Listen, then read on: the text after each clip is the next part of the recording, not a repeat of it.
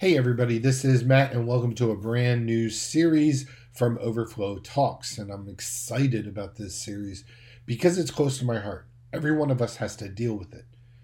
The book of Proverbs says there's three kinds of people there's wise people, foolish people, and then evil or wicked people.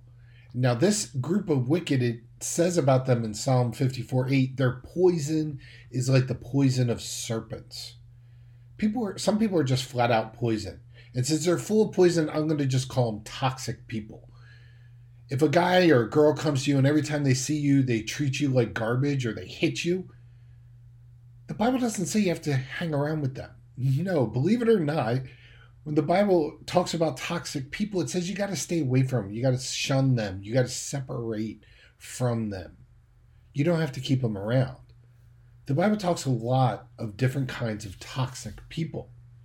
One of them is in 2 Timothy 2. It says, Stay clear of pious talk that's only talk.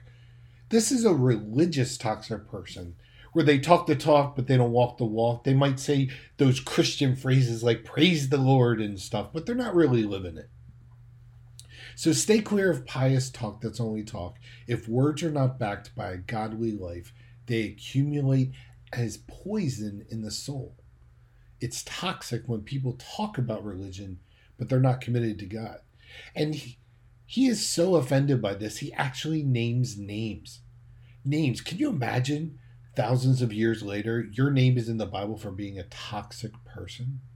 That's pretty terrible. He says, Hymenaeus and Philetus are examples of this kind of toxic person. They're throwing believers off stride and missing the truth by a mile. Paul points them out. Now, this brand new series is all about dealing with toxic people in your life. And we're going to go and we're going to begin this series with how to deal with toxic religion or toxic faith. There are a lot of people and things done in the name of God that are just terrible. And a lot of people judge God by how bad his followers are. And if you don't watch out, they can really mess you up without knowing it. Many years ago, my first interview with the church, I remember I was at a informal dinner and the current pastor was asking me questions and he asked me two doctrine based questions. And the first was whether I could do stuff on Sunday. In other words, did I have to maintain the Sabbath or could I only rest or, or was I able to do other things? And as I said, I don't have a problem with that. And the second was, can you use pictures of Jesus to teach children? And my first thought was, what are they talking about? I had just graduated seminary and I had never heard of this issue. I answered, Well, what's wrong with that? And they're like, Well, the second commandment. I was like, It's a picture on a felt to teach a child. It's not an idol. And that was it. Those were the only questions that they had as a condition for my employment. Now, there's something wrong there at the time I didn't completely realize. A church is hiring me for a position, and all they cared about was two seemingly irrelevant doctrinal issues that made not a difference in the world. Not one question about my personal relationship with Jesus, my relationship with my wife, what my goals, vision, direction, or anything was. Apparently, 2% of the congregation, I counted it and gave you a percentage, had an issue with this, and it dominated the church. And it became poisonous to the church because of four people. It took over everything, and that is all they focused on something completely irrelevant to the main purpose of the church. The absolute main point of why we're here, we can say it in many different ways, is to essentially spread the love of Jesus Christ, to glorify God, to advance his kingdom. The test to determine if you're practicing toxic faith or toxic religion is simple Am I living for Jesus or am I living for people? There are a lot of things out there that are done in the name of God that are really they're just bad for you and they're done for people instead of for Jesus. They're poisonous. They can mess you up. And Jesus had to deal with these people all the time. In fact, he had two toxic religious groups of his day, two completely different parties that were on the opposite ends of the spectrum. One was called the Sadducees, which were the left leaning liberal, we don't believe in the resurrection, we don't believe in heaven, we don't believe in the soul. They were kind of the theological liberals of the day. And the other group was called the Pharisees. They were the right wing leaning, conservative legalists who saw as their whole job to go around to make rules and regulations for everybody else, and they would be the policemen. And Jesus didn't have a whole lot of use for either group, and actually dealt with them quite frankly and blatantly. And if you ever want to see what makes God mad, just read Matthew 23. It's a list of seven condemnations of toxic religion in the chapter. And I don't have time to go into it. But if I were to do a, do a podcast on that passage, I call it What Ticks God Off? he says, I can't stand the stuff that you're doing. He just gets into it real clear. Some kind of religious people actually do a whole lot more than good. He says the Pharisees are toxic, the Sadducees are toxic. You got to stay away from them. Now, Jesus used terms for the Pharisees like hypocrites, blind guides, vipers, whitewashed graves. In fact, he said they're poisonous snakes. When Jesus tells somebody that, you've got to figure out they're toxic. Not only did he warn the Pharisees that they needed to change, but he warned everybody else that you need to stay away from them. Luke 12, 1 says, Be on your guard against the yeast of the Pharisees. What's he talking about here? Yeast in the Bible often represents evil. He said just a little bit of yeast can get in and ruin a whole batch of bread. Just a little bit of Phariseeism, a little bit of toxic religion in your life can ruin everything. It can mess up your life. It can mess up your attitude. It can mess up your friendships, your marriage. He says you need to be aware of this. Guess what? 2,000 years later, Phariseeism is alive and well. There's still modern day Pharisees. In fact, if we're honest and we look in the mirror, there's a little bit of Pharisee in all of us. So I want to see if we can look at ourselves and see if we can see any of these toxic traits of toxic religion that we have. So we're gonna I'm gonna give you out 10 features or traits of toxic religion or faith in your life that we need to get rid of. First, toxic trait or feature is legalism. Now, legalism is when people are more concerned about rules than they are about people. They're more concerned about observing rituals than helping people's needs. Legalism is says you got to earn your way into heaven, which you can't. But it says God only smiles on you while you keep certain restrictions. It's not about a relationship, it's about rules. Legalists always have a huge list of rules and regulations and rituals and policies. They love them. They love their rules. If you don't have one for a particular area, they'd be happy to make one for you. It comes down to this Are you going to live life by rules or a relationship? Now, I've been married for 27 years almost. Almost. A couple weeks, it'll be 27 years.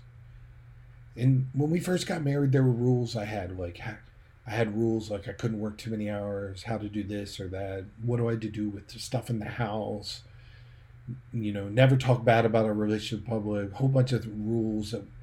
And as we've been married for 27 years, there's really no more rules that I have.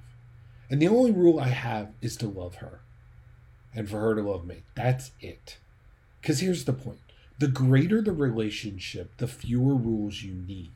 The greater rela- the relationship, the greater trust. And when you have trust, you don't have to go out creating policies to keep people from going out of line.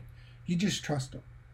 Now, legalism is always about rules, not relationships. Now, how do you spot a legalistic Christian? Very easy. Because they're the ones who are always getting offended. They get offended by everything. They've got their rules out, and anytime you don't measure up to it, you said the wrong thing. They're easily disappointed. They're easily shocked. People who are legalists, they get offended all the time. They live in a state of being upset. Luke 11, verse 38 says, The Pharisee was shocked and somewhat offended when he saw that Jesus did wash up for meals. for shame. Jesus didn't wash his hands. They're much more interested in the rules than anything else. But they couldn't manage Jesus because he had a totally different perspective on life. Life isn't about rules and regulations and rituals and policies and performance, it's about love, it's about relationships. So he didn't play by their rules. They didn't like that. Think about it. This toxic trait of legalism is actually the antithesis of what it means to follow Jesus. Christianity is actually about the exact opposite. It's about you recognizing that you have a problem and a great big problem caused by your mistakes, your sins, your faults that only Jesus can solve. You can't do anything to fix it. You can't get right with God on your own. And the only thing you can do is turn your life over to God and say, God, I'm sorry. Please forgive me. I'm not a great person. I followed all these or I followed these rules, like I pray in a certain direction every day and read your Bible and go to church, but rather none of that is worth it because I continue to do wrong. They my my wrongs and rights don't even out. It's not how it works. The only way I can be changed is because Jesus came and died on a cross. And he took all the punishment for every single bad thing that I've ever done and will do. And he became my substitute. He paid the price for me. And I trust in faith that what Jesus did is enough. And it's all by his grace and mercy that I can even talk to you now. And God gives you a new heart. He sends his Holy Spirit inside you and prepares a place for you in eternity. It's never about what we do, about the rules we follow, about how much we're in church, or how much we pray, or how much we read, or all the good deeds that we do. No, it's all about Jesus and his grace. That's why it's the exact opposite of legalism. And that's why when we're stuck and we're stuck on these rules and we're and we get caught into the fact that if I have to do all these things, no, you don't. You simply have to have faith and love in Jesus Christ and turn your life over to him. That's what it means for true religion versus toxic religion. Now, the second trait or feature of toxic faith or religion is hypocrisy. Matthew 23, 2 to 3 says, The teachers of the law and the Pharisees sit in Moses' seat. So you must be careful to do everything they tell you, but do not do what they do, for they not do not practice what they do. Wow. This has always made me crazy when people are hypocrites. I can't stand it. It started when I was a kid, when I would watch sports and people would get all excited over a winning touchdown that ultimately is irrelevant. And the same people that I watch football with the next Sunday, they're sitting next to me in church and they're singing songs about God and they're singing like this. Why do people act differently watching their favorite team than they do about singing about God's love for us? It really drove me nuts as a kid. I was like, if you were so excited at the football game, why aren't you excited singing about God's love? I don't get it. Now, I really respect this about my dad. The most ever excited I ever saw him growing up was when the Eagles were in the Super Bowl way back in 1981, when where he stood up and and he fist punched the air and said, "Yeah!" when Jaworski threw a touchdown. That's the most excited I ever saw him in church. He said loudly one morning, "Amen," and it so shocked me that I looked at him like, "Oh my gosh, who is this guy?" But you know what? He was consistent. If God wired you to go a little crazy, then go a little crazy. If God wired you to be serene, then be serene. God wired my dad to be calm and not really to show much emotion. He just never did. And that's how he was. Don't worry about what other people do or think. Be yourself. That was one of the most freeing things that I got throughout life was that I just started to be myself. When I went to church, I was like, you know what? This is who I am. And I always got comments like, you don't act like a pastor. And I was about to say, oh, I don't act like a stuck up prick. I mean, that's what I was thinking in my head. I never said it. I was like, this is just who I am. I'm the same person. The worst thing a parent can do to their relationship with their kids is to be a hypocrite. My wife and I used to have an open door policy over our house that anyone in the church where I was a pastor could stop by any time and hang out, talk or whatever. And the only ones that ever take advantage of that were kids. I think the adults never understood it. So teenagers used to come over our house almost every weekend. And I remember one of them was staying the night. He was like, You know, you're a little weird. And I said, Well, yeah, I, I get that a lot. He said, No. He said, You're definitely different. I was like, What do you mean? I said, I'm the same person. He goes, No, you, you act the same way at church as you do at home. He then went on to talk about how his parents were one way on Sunday and completely different the rest of the week. He thought all Christians were hypocrites and he hated them. You don't realize how many kids are carrying around the hurt and pain of the poison of hypocrisy. You got to be careful. Third feature of toxic religion is being critical. When a person is critical, they nitpick everything you say and do. They twist your words all around. I remember one guy when I preached a message, I said a word that depending on how you use it, it could be a little offensive. And I got the most scathing email about it. So I actually went back and listened to the tape. And I had to listen to it twice because sometimes I talk really fast. and I said it in the right way. And it was so minor that I realized he must have been trying to find something to say to me, to use against me. Matthew 22 15 says, Then the Pharisees went out and laid plans to trap him in his words. Now, this can happen to us in any relationship we have. You ever hear, Well, you said blah, blah, blah. You think, When did I say that? It may have been two months ago. It may have been out of context. Here's a little relationship helper for your marriage, dealing with or dealing with your family, your relatives. If it's in the past 24 hours, you can use what the person said. But if it's past that, let it go. Don't try to trap each other with words. You're going to forget the context anyway. When you do that, all you're doing is spreading toxic waste and it will poison whatever relationship you have. Toxic people love to make other people feel guilty. It's a favorite tool. People who are toxic love to use the word should, must, have, or ought to. They're good at shaming and blaming and condemning and denouncing and loading up the guilt trip. They are pros at backing up the guilt truck. Matthew 23 4, they said, they pile up back breaking burdens and then lay them on your on others' shoulders, not on their own, others. Yet they themselves will not raise a finger to move them. When you hear someone blaming their unhappiness on you or someone else, you know that person is toxic. Happiness has nothing to do with other people. Everything, everybody is as happy as they choose to be. Don't blame your husband or wife or anyone else for your for your unhappiness in your life. Because if you do you are being toxic. You're as happy as you choose to be. Happiness is a choice. Anytime someone tries to make their happiness dependent on how you act, they are both a victimizer and a toxic person. Fourth trait or feature is judging motives. Whenever you talk about someone's motives, the reasons why they do something, it's toxic. You have no idea what they're thinking about or why they did it. I don't even know why I do things half the time. Toxic people love to play the novice psychologist. This is what happened to Jesus, Matthew 9, 32 34. While they were going out, a man who was demon possessed and could not talk was brought to Jesus. And when the demon was driven out, the man who had been mute spoke. The crowd was amazed and said, Nothing like this has ever been seen in Israel. But the Pharisees said, It is by the prince of demons that he drives out demons. What was happening? They couldn't doubt what he did, so they judged and smeared his motives. This week, I wanted to see how often this happened throughout the week, and in over 50% of the conversations outside my family, people were judging people's motives. We do it without trying. People love to find fault, we love to place blame. Maybe you got 96% right, but they're going to point out the 4% you got wrong. Picky, picky, picky.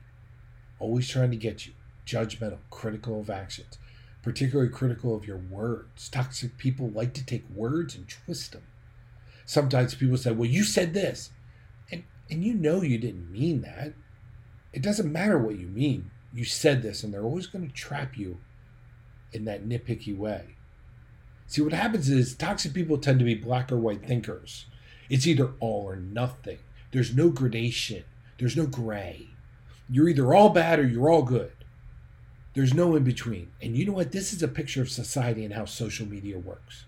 Because people are never all right or all wrong. People are complicated. To the left, Donald Trump is the devil. To the right, Joe Biden is the devil. But you know what? They're gray. All people are gray. People are complicated. There's certainly no room for grace. That's why Jesus says in Matthew 23 24, you strain out a gnat, but you swallow a camel. Now, what is he saying here? Jesus was using Hebrew humor. This is actually a sarcastic statement. We don't get it today because Americans, we're 2,000 years later, don't understand it. Hebrew humor is humor by exaggeration. When Jesus said this, they probably laughed out loud. It was probably funny. Before, Jesus would say this all the time. Before you get the speck of sawdust out of your neighbor's eye, get the telephone pole out of your own eye. Jesus said it's easier for a camel to go through the eye of a needle than the rich man to enter into heaven. We don't get it. We start going, well, the Greek word for gnat is, we take it so serious. The Bible is actually full of laugh lines. In the Sermon on the Mount, Jesus cracks some really funny jokes, but we don't get them because we're in a different culture, a different language. We're 2,000 years past it. He was using humor. The nitpickers, they're toxic, they're legalistic, they're hypocrites, they lay on false guilt trips. Fifth toxic trait is maligning your motive. Not just judging it, but maligning it. When you get someone talking about your motives, they're toxic. The reason they're toxic is they don't have the slightest idea what your motives are. Half the time, we can't even figure out what we do. You're a mixture and a combination of so many complex motivations. I figured out a long time ago. I don't know why I do what I do half the time, so I'm not going to try to figure out anyone else. So let me tell you why you do what you do. Whenever someone says that, they're wrong, number one, and number two, they're toxic. This happened to Jesus all the time because you couldn't malign what he did. So they had to malign his motives. And it wasn't just judging the motives. There's a difference between judging motives and maligning motives. Judging motives is determining what they are. Maligning is saying you're doing it for evil. If they can't deny your success, say you've been working at it, you've a successful quarter at work and people don't like it, they're jealous of it, they're going to demean your methods. They're going to explain it away. So they can't revert, refute the result, so they'll revile your personality. That's what sick people do. Poisonous, toxic people do. It's worse than judging motives. It's you're actively trying to hurt the person. Six, guilt by association. Toxic people love to do this. If you show love or kindness or you're civil to someone who's on their bad list, then you're by association bad. It could be anybody they don't agree with. You know, this is, you can see this in social media. I don't care how you feel about Trump followers or people wearing MAGA hats. But it is amazing to me that they put the sins of Donald Trump on anybody who wears a red hat.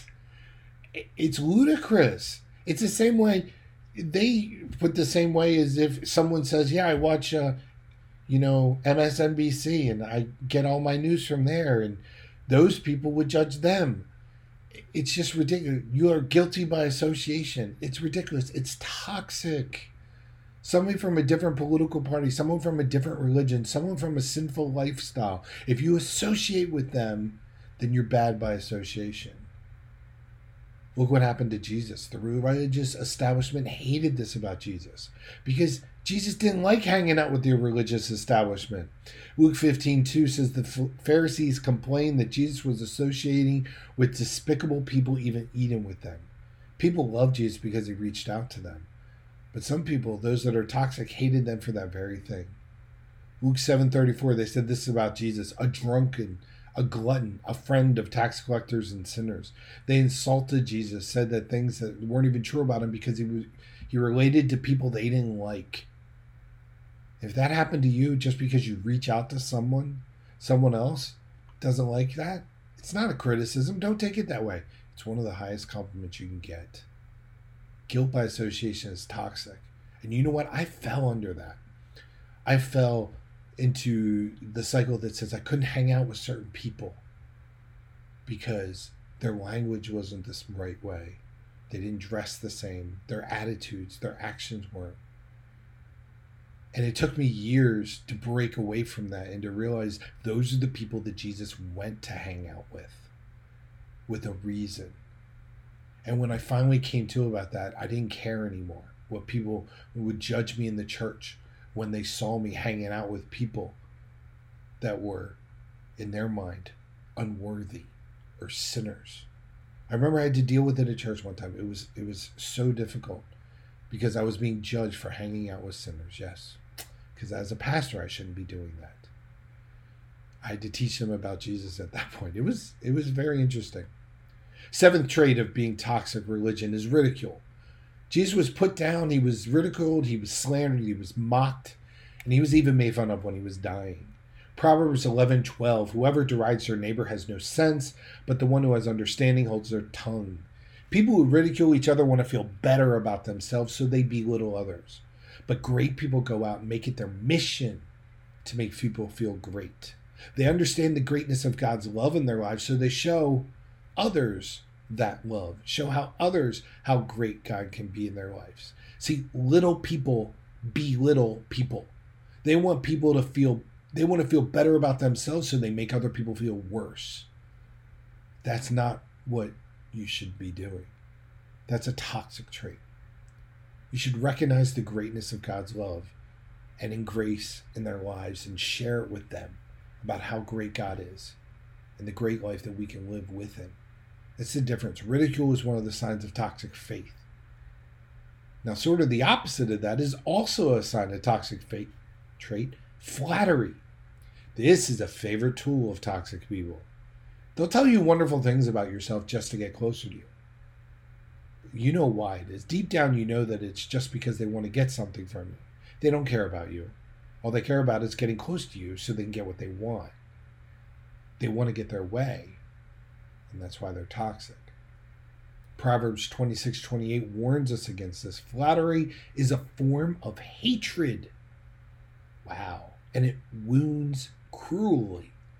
It may sound good at first, but it wounds cruelly. Flattery, when it comes to poison, it's a poison that tastes good on the tongue, but once you swallow it, it rips apart your stomach. Romans 16, 18 says, Such people are not serving Christ our Lord. They're serving their own personal interest by smooth talk and flattery. They deceive innocent people. That's what's so dangerous about flattery. It deceives innocent people. People who are trying to do the right thing. And they get a compliment and they start to feel good about it. Proverbs 29 5 says, Those who give false praise to others are setting a trap for them. Who's trying to set a trap for you by flattering them? Watch out. I remember my first real sermon I preached in a church. It wasn't very good. You may think, well, I'm not that good now, but let me tell you, 20 years ago, I was so much worse. And at the end of it, I had two different people come up to me and said how awesome it was and how they were encouraged and edified and at the end, I had two different people, and they said how awesome, and they gave me all kinds of praises that, you know what, I didn't deserve. But I was warned about it by my seminary teacher who warned me. He said, Matt, the people that come up to you and flatter you the most are going to be your greatest enemies in the church. So look out for them. So I did. Proverbs 26 28 A lying tongue hates those it hurts, and a flattering mouth works ruin. Flattery is toxic waste that tastes good on your tongue but it messes your insides up. So those two people who came up to me and praised me for what I did not deserve, as time passed, they cause more problems than the rest of the church combined. It's crazy how that works. Ninth trait or feature of toxic religion is intimidation and pressure. Someone who's always intimidating you, pressuring you, that's a toxic person. If you're around someone and every time you around them you feel defensive, like you have to defend yourselves, well, that other person's gonna be toxic because toxic people enjoy making you feel defensive. It does something good for them. Makes them feel better about themselves. Matthew 16 1 says, The Pharisees were on Jesus again, pressing him to prove himself to them. And if you're around someone and you feel like every time you got to prove yourself to them, this happens a lot with parents and their children. I got to prove to my parents. You know what? Your parents are toxic. You don't have to prove anything to them. You're your own person. Live your life. Don't succumb to their intimidation and pressure. You don't have to prove anything to them because they're being toxic. It's a trait of toxic faith. The last trait or feature is gossiping. Oh, I saved the best for last. I got to admit, I can go through the first nine and think, I don't deal with any of this, but when I get to this one, oh boy, I really fail at this one. You say, well, I don't gossip. Do you listen to gossip? Hmm. When you listen, it takes two to gossip someone to talk and someone to listen. You know, churches are great at listening and spreading gossip. The Bible says this in Proverbs 10 18. Anyone who spreads gossip is a fool. Gossip is toxic to faith, to churches, to any organization, to marriages, to any relationship, really. Gossip has destroyed, ripped apart, and ruined more relationships than all, and ruined more churches than every false teaching put together. It just rips through a church, it rips through relationships. Proverbs 20:19 Whoever goes about slandering reveals secrets. Therefore do not associate with anyone who gossips. Whoa, that verse is tough. Having three teenagers in the house and two teenage girls, the gossip is always flowing. it's so hard to teach and share with them how dangerous and hurtful gossip is when that's how kids socialize. But it's poison. And it's so hard to communicate that because social interactions around teenagers, it's all about gossip. All right. So I just listed 10 features of toxic faith or toxic religion. So which ones do you struggle with? Remember, don't look at others to see how toxic their religion is. You can't work on others. You can maybe see it and be like, oh, I can see it now. But it doesn't really help. What helps is if you look in yourself and see how toxic am I? How many of these 10 do I struggle with? Maybe it's that first one, it's legalism. It's all about the rules because you kind of forget about grace from time to time. Or is it about hypocrisy? You do one thing, but say another. Maybe it's being critical, judging people's motives or maligning their motives. Or do you judge people by who their friends are? Do you ridicule or perhaps over flatter? Are you intimidating? Do you just love to gossip? Which one of these features of toxic religion have I let into my life? Here's the thing we can ask God for help, He'll give it, and we can work on this toxic trait. We don't always have to have it. We can grow and we get away from it. And the more you get away from this toxic religion, you'll start to see it everywhere. You'll start to see it in your church.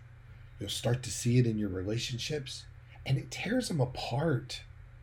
And the best thing you can do is not to be a part of it. And you know what? By by by your stance and by what you say, you can actually help others as well.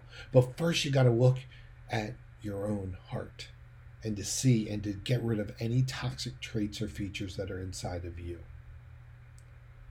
So, you do that, and God will open your eyes to see the real you. Because if we ask God to show us, He will. And then we can change and grow. And next pod, we're going to continue looking at toxic religion because I've really run over time here. And what turns a person toxic? Because we don't just start out toxic. We don't just start out toxic religion. Somehow we get that way. So we're going to look at that next week. So God bless, and I'll see you in the next pod.